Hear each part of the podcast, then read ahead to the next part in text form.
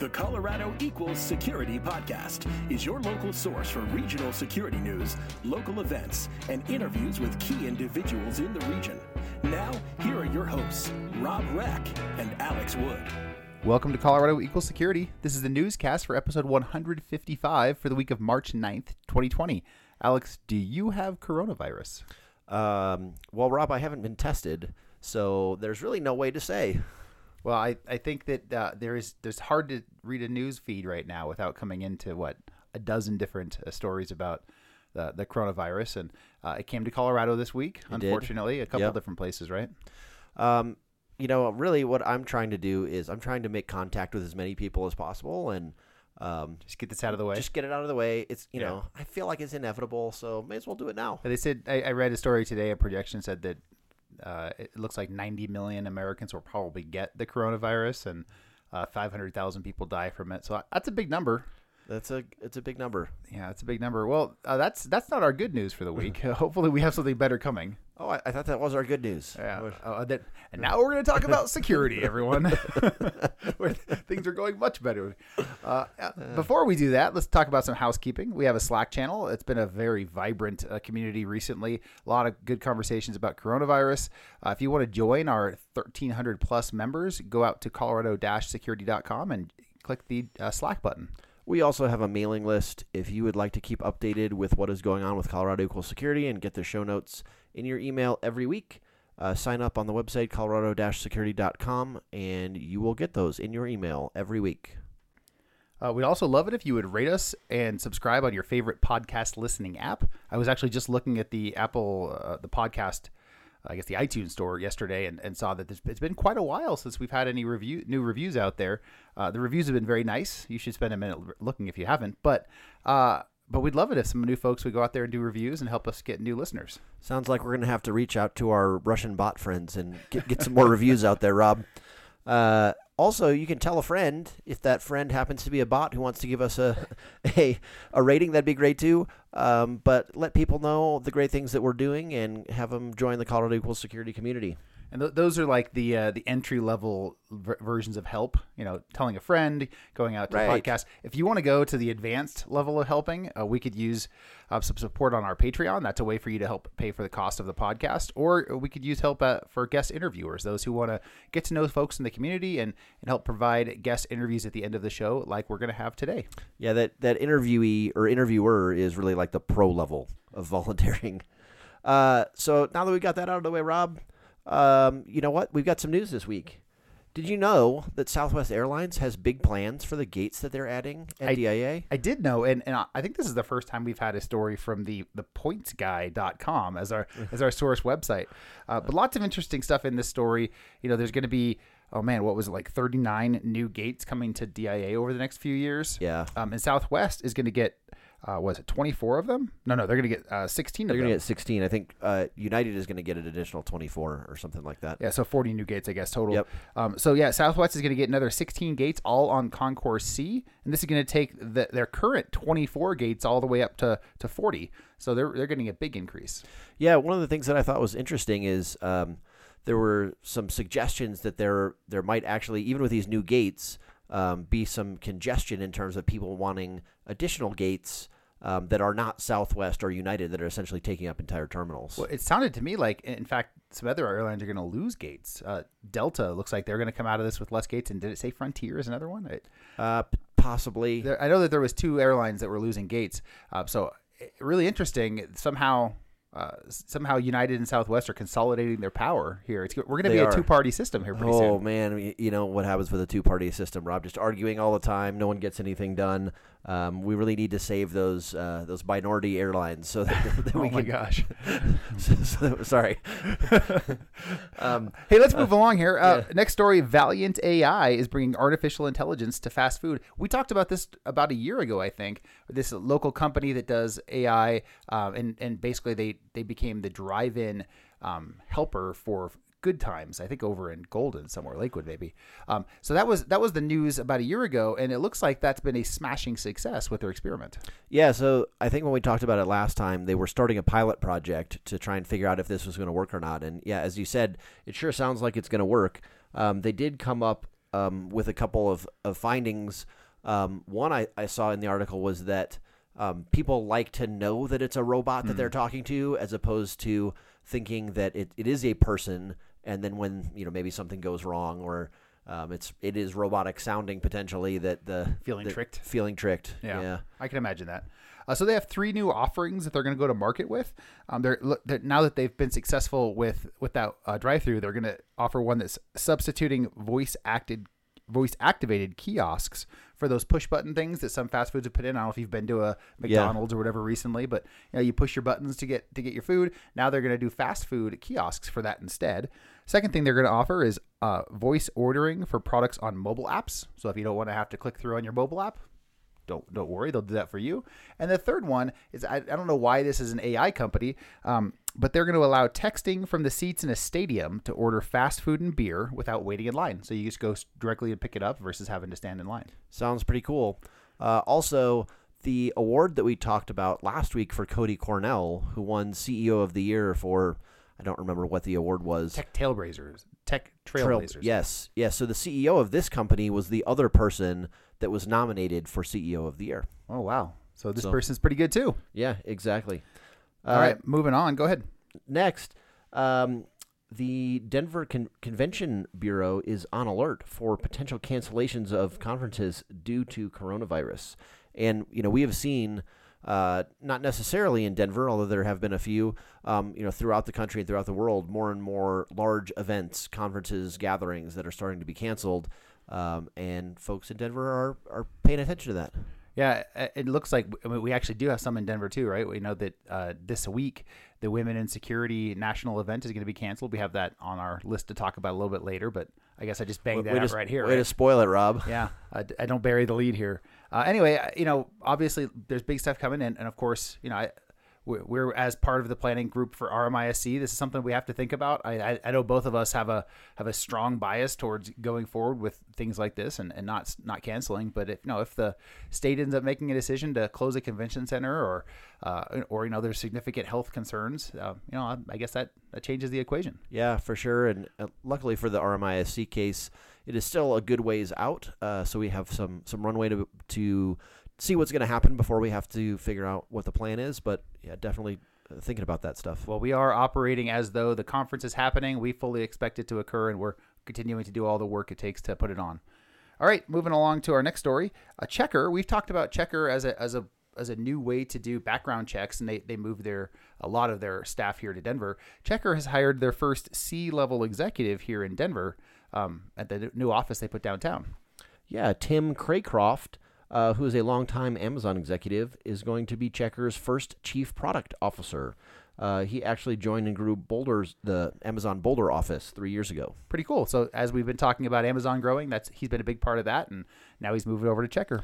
I'd love to see that. I think as part of their move here, Checkr said that they're going to be bringing uh, 1,500 employees to Denver. So that's a, a pretty big amount of, That of is a big. employees. That is a big. It doesn't. I wouldn't have guessed they were that big based on what they do. That's that's pretty cool. well, you know, somebody's got to do those manual background checks, Rob, with all the, the fancy front end software. I love it. Uh, next story we have here is from a company called Visser.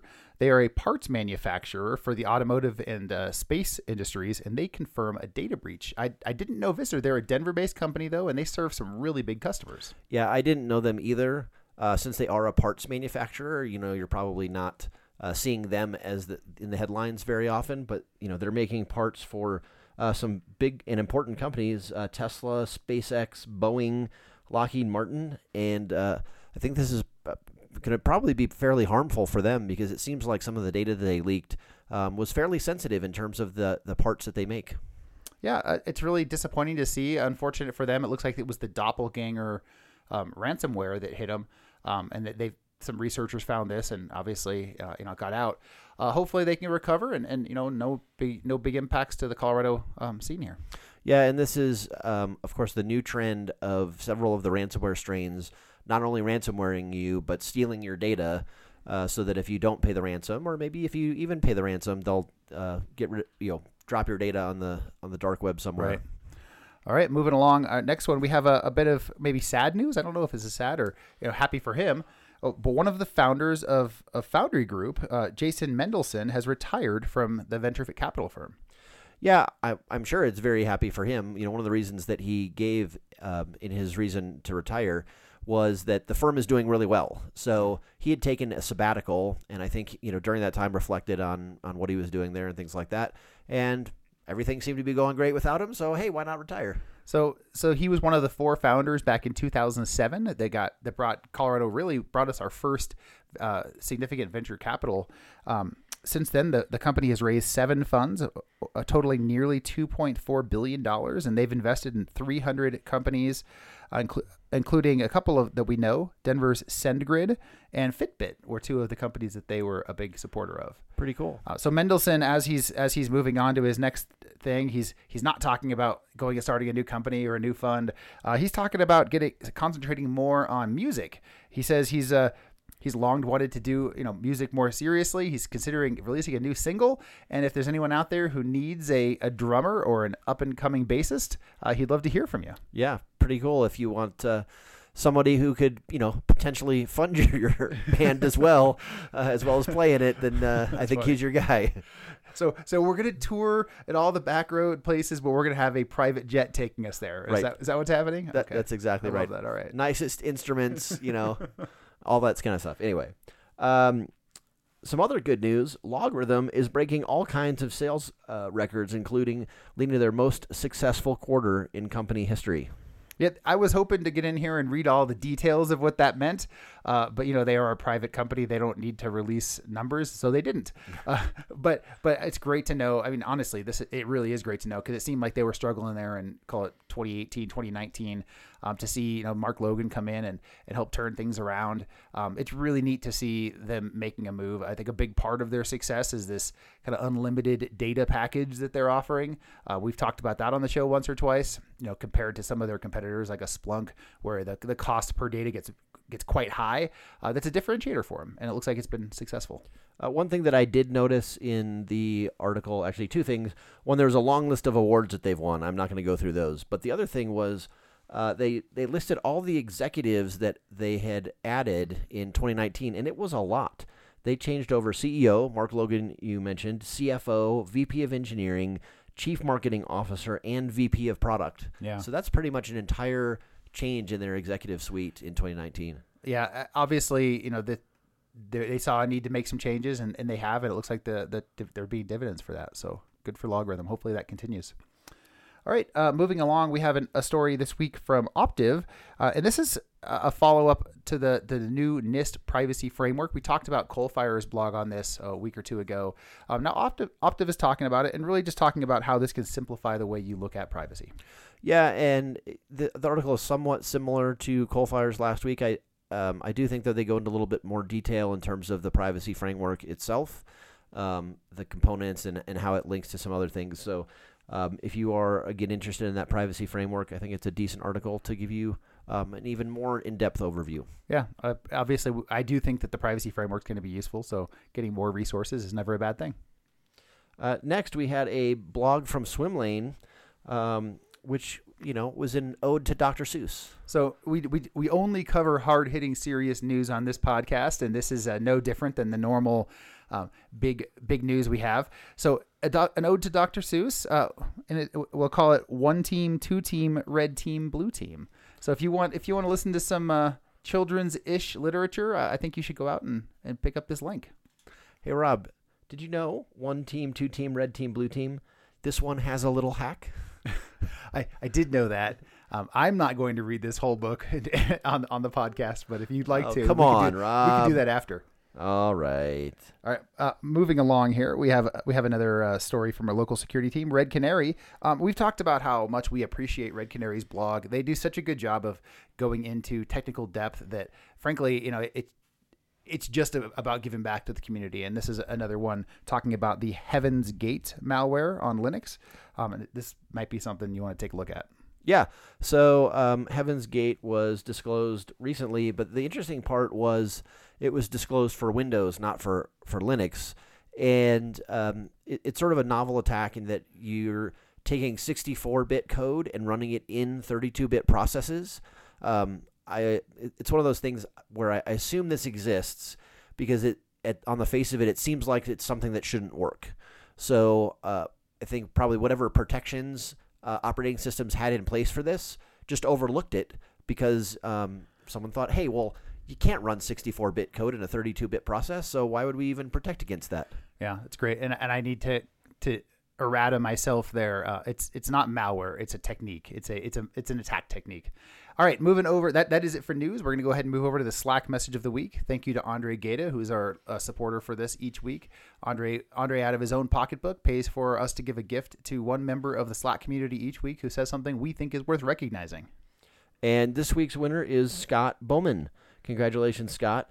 Uh, Scott posted a link to a cybersecurity scholarship program. It's pretty awesome. So anyone who's looking to get involved, I assume SecureSet would take this, but there, I'm sure there's lots of other places you could use this money.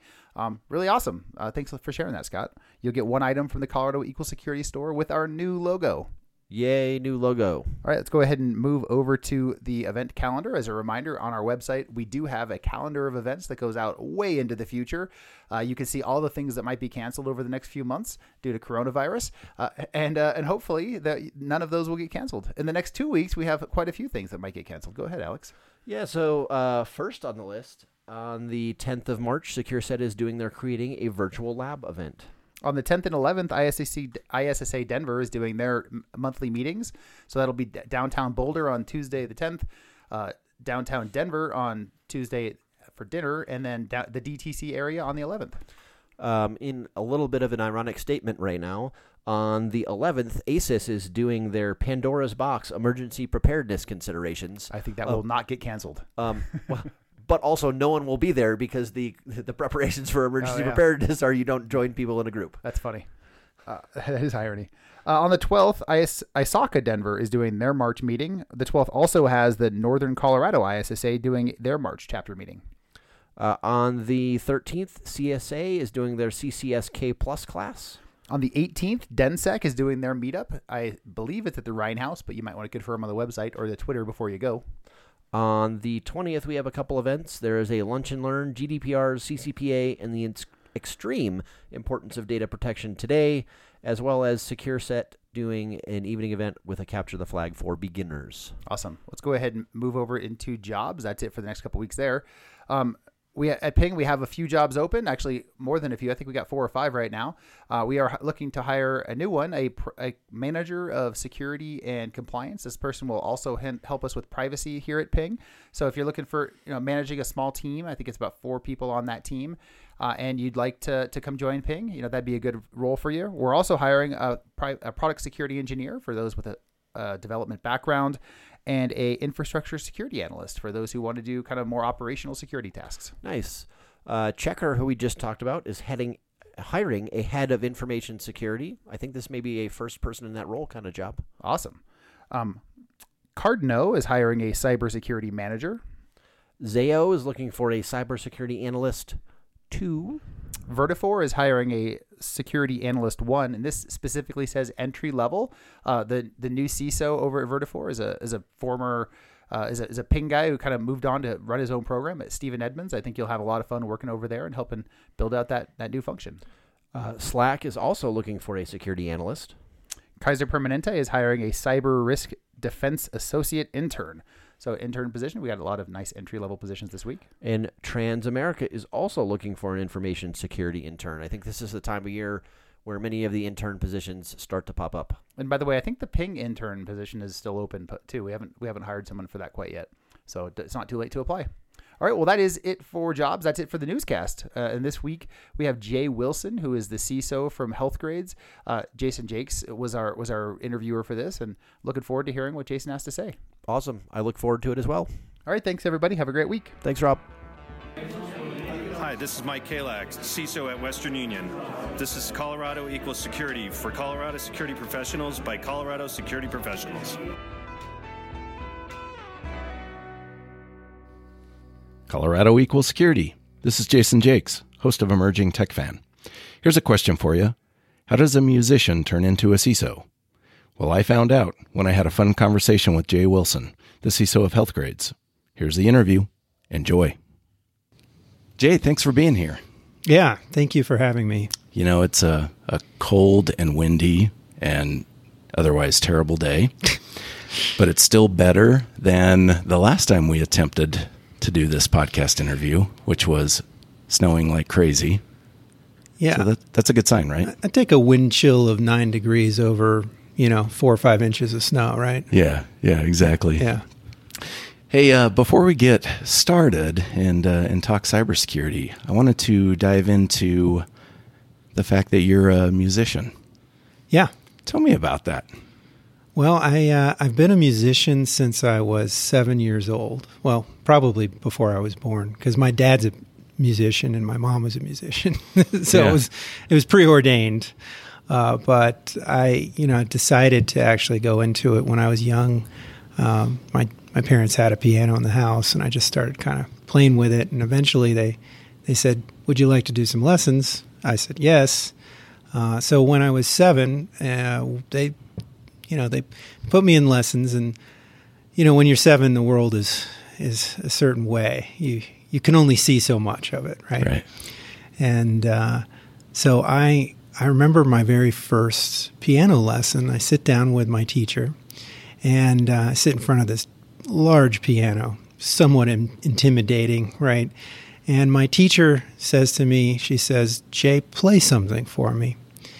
And I I kind of you know gasped, like what What do you mean, play something for Yeah. me? And I, I this is my first lesson. You're supposed to teach me. It was that's what I was thinking. I don't think I said that.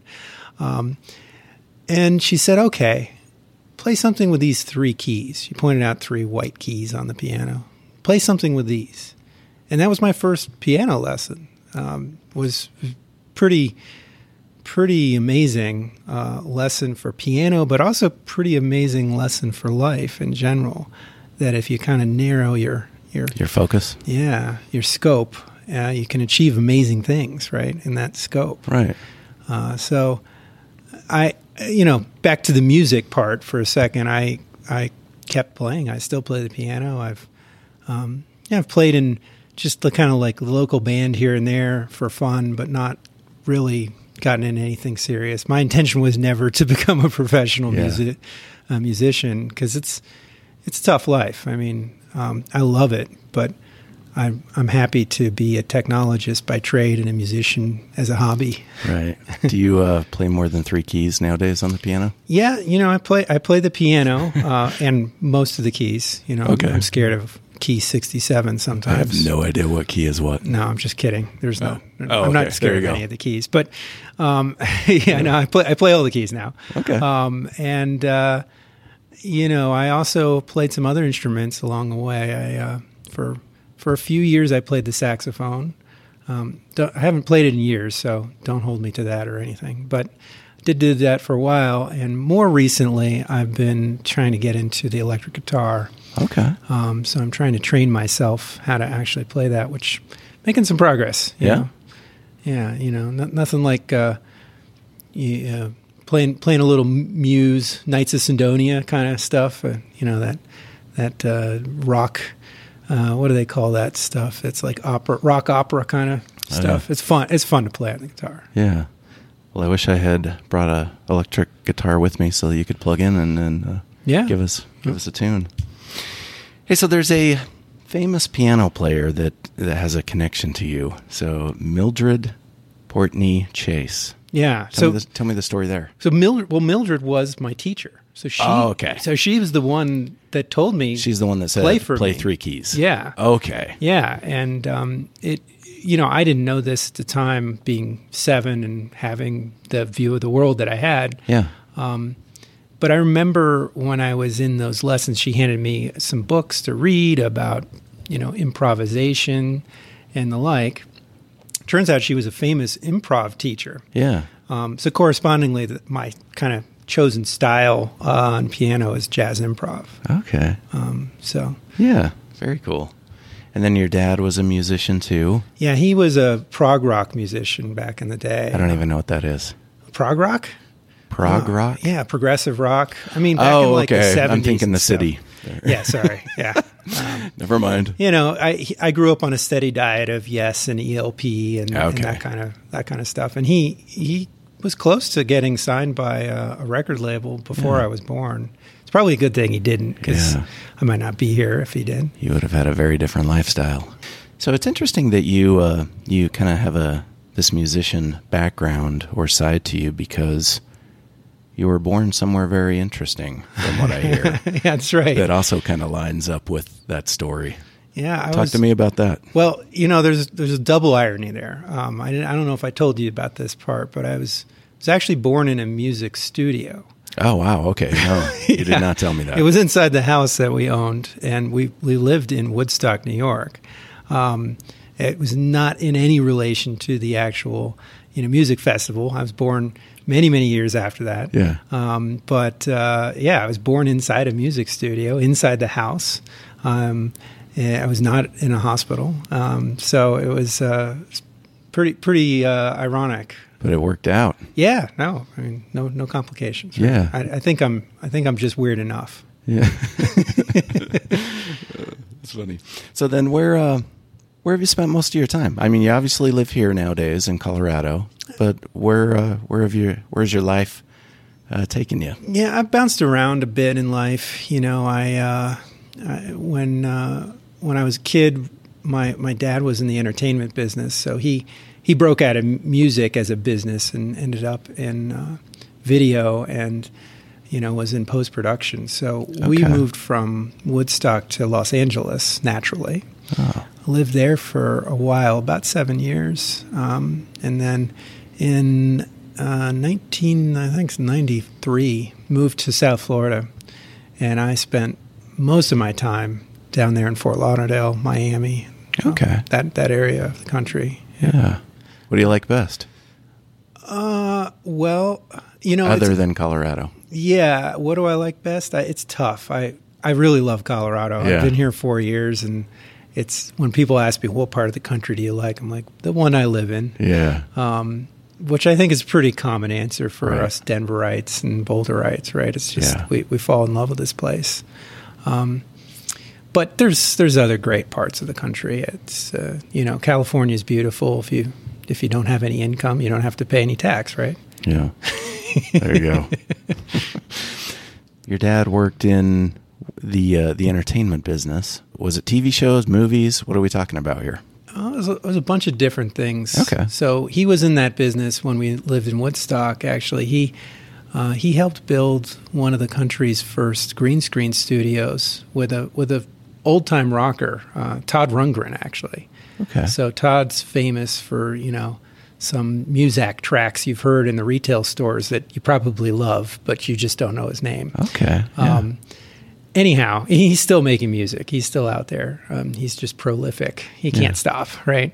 Uh, but my dad and Todd built this this green screen studio, and uh, they were building, you know, the studio to do music videos before MTV existed, because this was, you know, late '70s that they Yeah. were doing that. So my dad would say, the, the best thing that ever happened to him is he got to smoke a joint with Mick Jagger when they were shooting a music video. yeah. so. How did you get into uh, the tech industry, the security industry? Well, kind of similar to music, it was really native for me. Um, parents got me uh, an Apple IIe when I was, you know, like five years old, and I started playing around with it. And then uh, early on, I, I got into PCs and I started writing software, I think, when I was 10, 10 or 11. Um, and my very first piece of software was a. Uh, I, I got the PC speaker in my computer to spit out the Empire uh, Empire Strikes Back theme song, right? And uh, I wrote it in QBasic. you know, ba- that was back back in the day. And Yeah. From there, I just I kind of knew innately I wanted to do something with computers. I uh, went to school actually to build computer hardware. So my degree was in computer engineering, not computer science. But I ended up, you know, in software development pretty quickly out of out of college, and um, really loved it. Once I started doing it, I I had this misconception that it would be boring. You just sit in a cubicle and Yeah. you know just keep to yourself and that that sounded boring to me but when i got into the actual act of creating things with software i found it exhilarating um, because you're you were kind of in total control you you were the alpha and omega to that computer software right, Right. it was it was exciting yeah, the artistic nature, the musician, Yeah. um, came out and uh, came out in you. I yeah. suppose. So I I was good at it. I did it for a while. Uh, ended up leading teams of people that did it, um, and then then it kind of branched into business a little broader. Um, I at the time worked for a startup, and just kind of through timing and and luck, I ended up becoming the, the chief technology officer of the startup. Okay. Um, What's the startup called? the startup was called RMS Networks. Okay. It was a it was a company that built a uh, network of televisions in retail stores, Okay. and uh, it was kind of a, a turnkey Yeah. agency of sorts. So we had all the technology to send the video across the nascent internet at the time. We were using, you know, DSL and and satellites and all sorts of, you know, bu- bubble gum and chewing tape kinds of solutions to compare to today's uh, internet connectivity. Um, and then we also had a video production house in inside the actual agency. So we- we had kind of an end-to-end solution for clients. It was very interesting to be a part of because you're you're real close to that creative side, hence you know tapping into to my creative side, but also very deep technically trying to solve problems that hadn't been solved. So it was almost like an R&D job because back then you couldn't do these things. It's not like there were predetermined methods for it. You had Right. to invent things to actually make it happen. So it was it was a total blast, of course. yeah. Um, but it's a startup, and some startups, you know, blow up. Some startups, I mean, blow up in a good way. Sometimes they blow up in a bad way. And, Yeah. And so you, you go through those those times, and uh, I ended up doing it again with my CEO, uh, who's who's a complete visionary. We just kind of took the idea and spun it around, and Okay. um, started another company together. And uh, what was that one called? that one was called RView. Oh, okay. It was a uh, it was a digital out of home ad exchange. So the the concept was like take Google AdWords and and you know map it to those screens that we just hung up in all the retail stores, sell the space. Right? Yeah.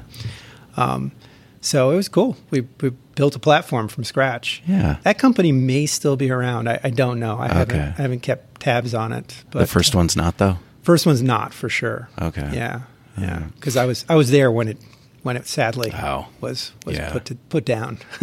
So was this during the dot com bubble or when was this? It was after. Okay. It was so the RMS network started right before the dot com bubble, Okay. and then we rode a bubble out. Kind of, we rode the pop of the bubble out, Gotcha. and and stayed in existence surprisingly. Um, but yeah, RView was like 2010 or so. Okay. And then uh, and then I ended up at a marketing agency, which was great um, because again, kind of real close to creativity. Uh, ended up at Sapient Nitro down there in Miami, and led teams uh, to develop, you know, uh, technical solutions for big Fortune 500s and the like. It was it was a blast. It's it's interesting you mentioned that because I've noticed you have a marketing background, right? Is that fair to say? Yeah. How did that come to be? And yet we're on a cybersecurity channel, Right. Confusing And you're a all the and, like- listeners right now. Yeah. Yeah, yeah. so w- Yeah. what is your marketing background? Oh, well, I mean, mostly just through you know adjacency. Okay. Not- um, but when I was at Sapient, uh, they took me through an executive MBA program, and that was a transformative program for me because obviously any schooling like that can be significant for you, but what they were really focused on is they, they took technology folks like me. I mean, I'm a geek through and through. Um, and the goal was to convert us to become marketers Okay. because the the thinking being if we're both marketers and engineers at the same time what kind of power is that that sapient would have under its four walls right so they they had psychologists speech pathologists they had all of these different components to the program teach us the science of storytelling it's it was broad and uh, it was a year long program with a global cohort just like an executive mba right uh, would typically but the focus was in that you know reshaping of us into a marketing mindset so that's my you know technical background in marketing now Okay. uh, that I came from that. And when I came to Healthgrades, I actually came here as their head of marketing technology. That was my my Yeah. first title was VP of marketing technology. If you look at my Yeah. LinkedIn profile, and then I I quickly kind of ventured a little bit more into the technical and product side, and took on our CRM system uh, for or what we called kind of like our B two B software, um, and started redeveloping that and and delving into the product development. Um, we we built some new products out of that. Uh, one's called HGCRM, and it's you know it's it's a it's a product we're proud of. Yeah.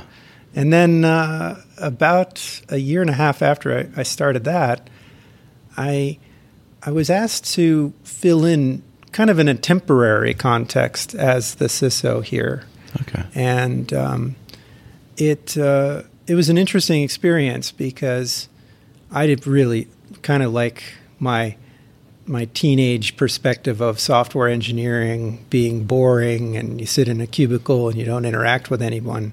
I had this maybe immature perspective of cybersecurity uh, and especially the role of a, CISO, right? What we do Yeah. as being very one dimensional. Um, but the more I dug in and I had this kind of opportunity just put in my lap, right?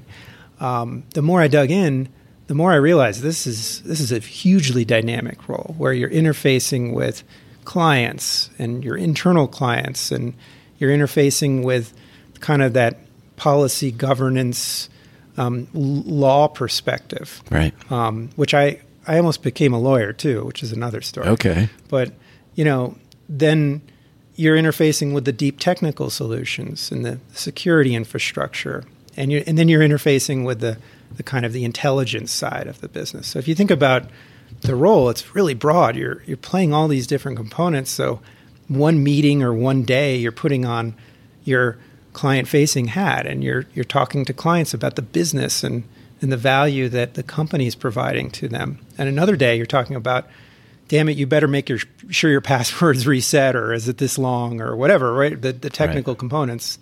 Um, and there's a lot more than that, of course. So it's, it's very broad and I've enjoyed it. So I uh, pushed and, you know, extended myself uh, to try to take this role on in a permanent context.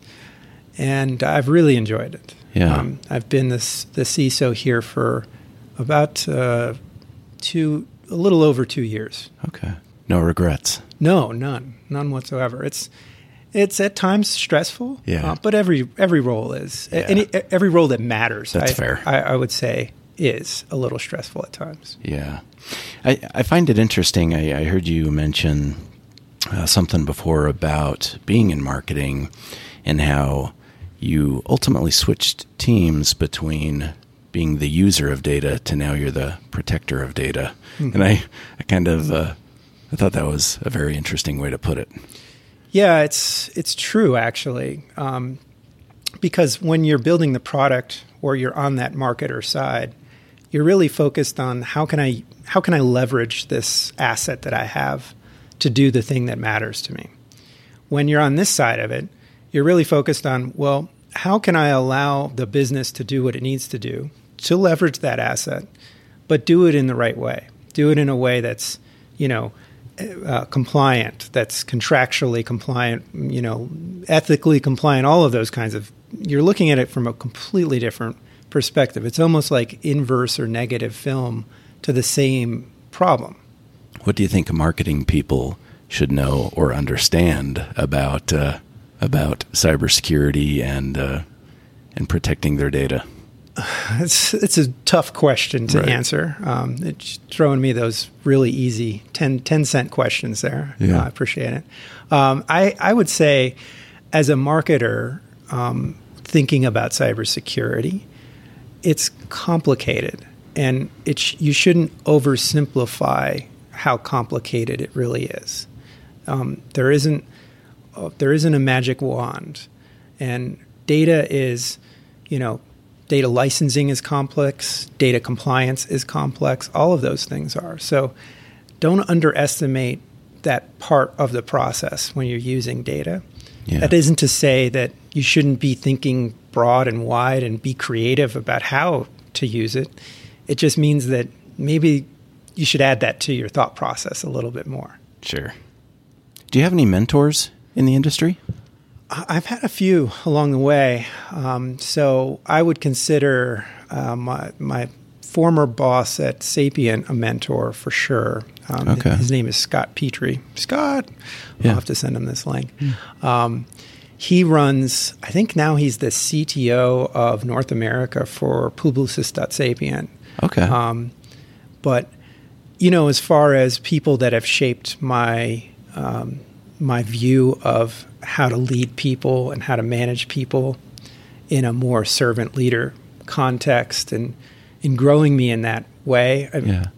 leaps and bounds, right? Just um, and I, and I'm still I still try to stay in touch with Scott from time to time. He's he's also probably one of the most fun people to hang out with. Um, Yeah. So, and we've both carried each other, you know, uh, slightly inebriated before. To- Okay. You know, from from a car or two. Sure. So we we have some innate bonds, right? Yeah. when you've been you've been in the trench. Right. Yep. We've all been there. Yep. In terms of cybersecurity, then you've you've now been doing this. You've been in your role for two years. Um, you've done obviously a lot of things. We've talked about you being a CTO, being involved in multiple startups, being in marketing, a musician. How do we get more people into the world of cybersecurity or interested in cybersecurity, including more diversity? Do you have thoughts there? Yeah, it's it's an interesting question. Uh, I think that uh, part of it is that we need to think outside of the box from where did where did these talented individual, individuals come from, right? So um, traditionally, cybersecurity has been a very uh, it, it comes from a, an infrastructure or it comes from an, an information services type pool, and you look in that area, or maybe compliance, right? But because it's such a pivot role where you're playing all sorts of different uh, roles within the role, I think you need to look outside of, of where you would typically look. And in my case, I came from the development background. I think that's a that's a definitely an area that we need to spend more time thinking about because uh, cybersecurity is leading more into software development, especially at a product company. You've got a lot more challenges, right, for cybersecurity. It's not just about protecting your information systems. I say in air quotes. Yeah. It's about helping those product development teams develop things in a secure way. And and I you know there are many industry leaders here, even in the Colorado market, that are really great at, at demonstrating that. Um, but having that deep um, that deep background in, in product development and software development, I think, is a really critical component that uh, we need to be looking more for. I think as far as other areas, um, just being open to talent comes in lots of shapes and forms, right? Uh, it's I and I think that generally technologists have that have had that mindset, but maybe cybersecurity being where it came from more on the you know the legal IT side of, of it has had less flexibility uh, in in how they look for for that talent. So when I was hiring software developers, it didn't matter um, what your resume said. If you could do it, if that's I'd hire you, Right. right?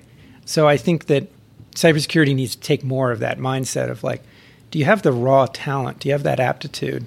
And we can help shape people into the into the career path as such. Yeah, yeah. That kind of leads into something that uh, that I've heard about a learning academy that you've set up. What what is that? What's the background of that? Can you? Yeah. So here at Healthgrades, uh, and it's in its infancy. We've only uh, we've only run through this one cycle here.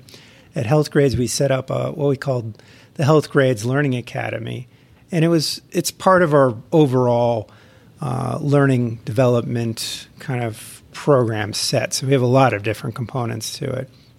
Uh, but it was it was largely inspired by my executive MBA program, and I and I took a lot of inspiration from specific components of that teaching that I received, and I said, well, I, I want to give back on this. It was um, it was such a, an enriching experience for me personally. So my focus with the Learning Academy, and which I which I chair here, is really to develop in you know key staff. It doesn't really matter what what what departments or where the talent comes from, so to speak. Okay. Um, is the value of leverage, leveraging storytelling. So, no matter what your function is in the company, being able to, you know, clearly articulate and communicate things is a critical skill, and it makes us a better company if we get better across the board, right? Okay. So it's almost like turning these people into marketers. I don't know if Is it's quite that Okay. extreme. I, I'd say it's more. I had to go there. Yeah, I, the goal is not to turn everyone into a marketer. Um, the goal is is to turn us into a better, more functioning set of communicators, right? Yeah. So, you know, there's a lot of other aspects to marketing beyond communication Right. that you have to learn. I'm not focusing in those areas. What I am focusing in is the value that clear, concise, you know, communication, the science of storytelling components, all of those things matter to people because they're universal. You, you could be a software developer and you need to communicate your idea. You could be, you know, an operations manager and you need to communicate your idea down to the to your staff. It, it applies to everyone.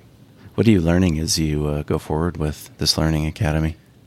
Well, every time you work with new people, you always learn things. Right. Which is, you know, the the secret benefit of of being um, the teacher. Uh, always, right? Like uh, the ev- every time you learn something new from each person m- makes you a better person Yeah. effectively as the teacher if you if you're open to that and hopefully you are if you're a good teacher Yeah. so, uh, from each of the the students, um, you know, I've learned just great things. I, I get creatively inspired by them, like just to see the the energy they have in particular ways and shapes and so forth. Yeah. Were you ever a hacker in your uh, early days? Let's talk about this. yes, I was, Okay. um, I, albeit not necessarily a good one, which is probably a good thing. Yeah. um, in the sense that I never got in trouble because I never really successfully hacked into much of anything. I was going to say you got away with it. There you go. At least that's that's the on the record story. Yeah. Um, So uh, what's what's your story? Let's hear it. well, you know, in high school, early college, my best friend and I, we we just like all geeks who wanted to do this stuff, just decided one day, well, we're gonna we're gonna start trying different things. Right? We uh, we had modems and landlines, and we knew what to do with them. I don't Yep. know. I, I, we we tried war dialing one night, which was hilariously stupid. Um, many of you probably don't even know what that means, but Yeah, I'm sure you basically yeah, you basically take your modem and you point it at a, you know, a bottom set of numbers, and you say, okay, I want you to dial these ten thousand numbers in the middle of the night and try to connect to a modem on the other end. Of course, that you know resulted in a lot of angry calls the next morning because we did it in the middle of the night. Yeah. and it wasn't very discriminate about who it called. Um, so that was a one and done. Never Yeah. did that again. Okay. I'm not sure we were bettering the world in that moment No, in time by calling not. people at three in the morning No. with a modem on the other end. It was No, pretty sure. dumb, pretty dumb. Um, I don't know. We also attempted to build, and we're not successful, but attempted to build what was called a blue box, which is a set of like analog electronics to insert, so-called insert a quarter into the old analog payphones.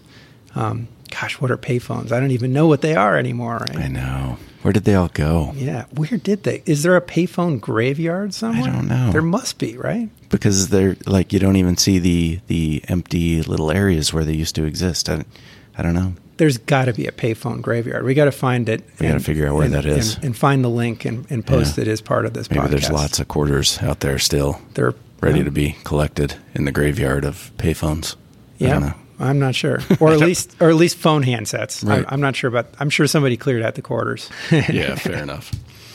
As as CISO here at Healthgrades, what are some of the challenges that you're you're finding relative to uh, your kind of niche in the industry, healthcare? Yeah, Are these are there some things you can talk about? Sure. I mean, I think that like any um, CISO in a product company, there's challenges in that you know your your enterprise needs to develop new product and needs to move fast, and um, that's always a challenge. Just in you know slowing down just enough to to do security at the same time, right? So there's always that push and pull and tension. Um, I would say in healthcare, especially, there's added pressure and added focus. In our team um, across the board, you know, our executive management team, our, our engineering leadership, they definitely understand that.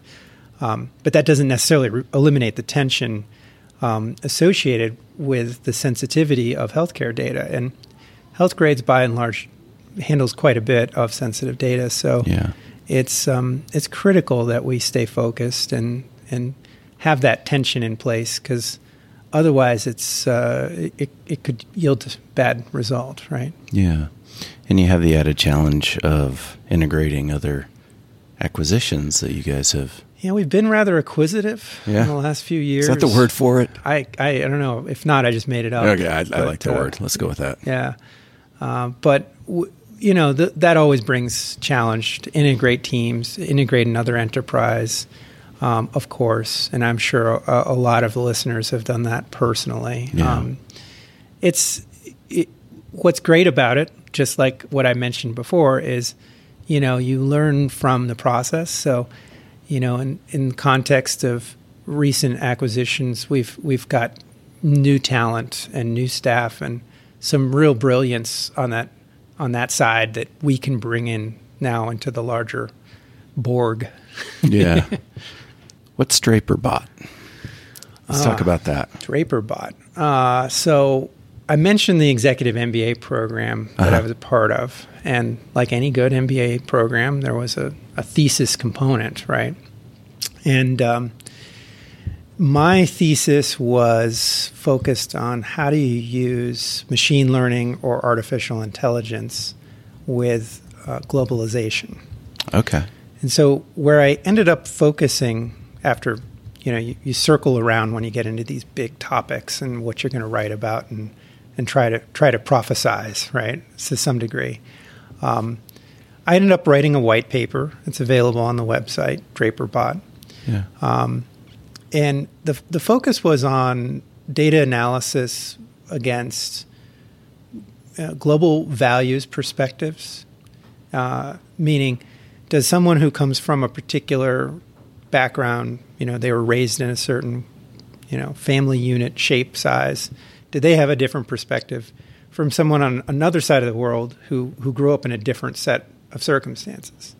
And how does that influence how you would communicate to, to someone, Yeah. right? Do you, do you shift your communication around? Do you change it, etc.? The, the data uh, yielded an interesting result, Okay. which was that we all tend to care about family and we all tend to care about the things we think matter most, like family and the, those that we love, friends and family. Right. So, in a lot of ways, um, our core values at the deep heart of it are very similar, even though we express them in wildly different ways across the globe. Um, so instead of trying to like get into the minutia of that, what I what I broke apart was that the communication device we use, the words that we use, those semantics, there there's still nuance in how we do it, and uh, the software. So I, I wrote a white paper, and I also wrote some software that's on uh, GitHub. Yeah. And uh, the software basically analyzes a set of words against uh, a graph database that I had extracted from one of the dictionaries. And um, I would take a, a set of core values that are published. You could you, you could start with whatever. Everyone's heard of Maslow's theory of needs, um, but you know I used a different core values set. I used um, these five core values that we all have as human beings: a desire to learn, a desire to bond, a desire to acquire, um, a desire to protect, um, and uh, what was the last one? Oof, it's been a little while. Yeah. It's been a minute. In any case, it's on the site and Yeah. in my white paper. Um, and what it would do is it would analyze uh, a website and say, okay, well, this website's angling towards these core values. in the tone that it's using. And to prove it out, I would take Associated Press articles and I would take the same article on, say, Fox News mm-hmm. uh, against the same article on CNN. And they should be the same, right? But they're not. Right. They're tonally different. They use different semantics to appeal to different parts of who we are, right? So CNN angled more towards desire to learn and desire to acquire. Fox News angled to, uh, towards desire to protect and desire to bond. Um, it was it's fascinating. You take the same AP article and get those results. Yeah. Um, and it was just using it was just measuring a score against how many words off a synonym set, right? So what did you learn from that? Well, something that we all already know but don't practice, which is it, it matters which words you use and which order you use them. Yeah. Right. I mean, how you say what you say matters almost as much as the the what you are trying to say part, right? Okay.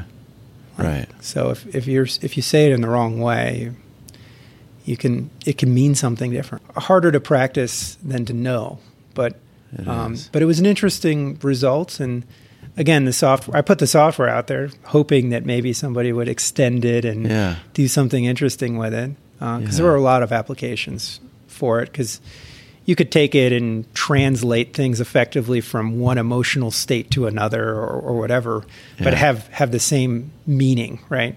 Yeah. So let's talk about something that, that I know you're heavily involved with, a 405D committee. First of all, what is that? Can you explain that to our listeners? Uh, y- yes. So, uh, some of you may know if you're in the healthcare space uh, or have heard of this. Um, but there's a, a government run subcommittee. It's called 405D Task Group officially. It's a you know, they definitely had some marketers on the team when they came up with that oh, name. sure. Of course they did. or lack thereof. yeah. Um, and it's a group of about, I think it's about 500 individuals, such as myself. Okay. Wow. That um, many. Yeah. And we're all volunteers. And the, the purpose of the group is to help define cybersecurity standards for smaller to mid sized healthcare organizations. Um, one of the big challenges is that cybersecurity problems don't really scale in the shape and size of a business, right? So you could be a smaller healthcare organization, you still have all the same, you know, constraints and requirements of a bigger organization. Right. maybe, maybe, and hopefully some less, but you still have to be HIPAA compliant and you still need to have a cybersecurity, you know, position and yeah. approach, even if you're just a single, you know, physician in an office handling patient data, right? Right. So how do you do that? How do how, how can we help people do that in a way that makes the most sense? That's effectively the purpose of 405D. Okay. And um, both myself and our privacy officer, Seth Cedars, are on uh, the, the committee, and uh, we, we attend the meetings and try to help craft some of the, the communications. And um, it's, it's effectively just a community driven uh, group that's trying to get the right message out for, for all of these uh, smaller, mid sized healthcare organizations. Is there, have you noticed a positive impact or, or outcome? To the to well, the efforts you guys are putting in? It's early for me, so I joined in Q4 last year. Okay, um, but I I've been you know looking through the materials that we publish, and they're they're great because um, they take they take a lot of what we do that's technical and detailed and and takes time to learn and simplify it and kind of take it take it down from okay maybe I'm not a cybersecurity expert, but I can understand what this what this is te- teaching me or trying to teach me. Yeah, it's still a little overwhelming. I think that's the that's the hard part. Is um, if I were uh, uh, in, a, in the shoes of a single physician trying to to manage this problem, it would yeah. be over very overwhelming. Um, so can't solve that problem necessarily, but okay. we're trying to make it simpler and trying to say, hey, this is how you could prioritize. These are the things that matter most. These are the things that matter next most. Um, and so forth, right? In kind of the single physician scenario or even a startup scenario, how do they know this information's out there? Well, uh, hopefully from you know us discussing it is is one avenue. So Yeah. kind of getting the message out um, in every format. Uh, the the government subcommittee is it's a government subcommittee, Yeah. so the government doesn't spend a lot of dollars in marketing and and so forth. But the information is available if you Google it. So Okay. you know it's out there, and and you can download all these materials. So and non-technical people, non-cybersecurity people can digest this information and put it into practical use. I don't know. I, know, It's a good. It's a great question, and and that could be a component that I you know I end up helping and working on with Yeah. the committee. It's certainly probably an area that needs more focus. I would say Hmm. the uh, the challenge is you're you're over here. You're you know a one or five doctor practice. You know how do you go from running your practice to knowing that you even need to care about this right, Right. it's it's kind of a bit of a it's a bit of a jump i think if you start thinking about hipaa compliance you might you might make that leap because you know the organization is intertwined with ocr and health and human services Okay. so it's funded predominantly from them. Um, so you, if you start going down that, you know, that train of information on the on the government websites to learn about HIPAA, you may see this or you may find it uh, upon a Google search. But if you don't even care, you're you're you know, and you're not thinking about HIPAA, then you probably won't find it. Right. So if people are going to follow you, what should they follow you on? Oh gosh, I don't know. I guess I have a Twitter account. I'm I'm not on Twitter too much, but Okay. every once in a while, I I read an amazing article, uh, and I tweeted yesterday Yeah? actually, which is like the first time in I don't know six months. I'll have to go out and check it out. Your Um, handle is uh, It's JW Inspire. that's correct? right, Okay. JW Inspire. Um, so you can definitely follow me there. You can find me on LinkedIn. Um, those are probably the two best places to find me. Awesome. Yeah. Jay, this has been a lot of fun. Yeah. Thanks for joining me today. Thank you. That concludes my interview with Jay Wilson. Thanks for listening. Be sure to follow and support Colorado Equal Security on Patreon. This is Jason Jakes saying, be safe and secure out there. The Colorado Equals Security Podcast is your local source for regional security news, local events, and interviews with key individuals in the region. Now, here are your hosts, Rob Reck and Alex Wood.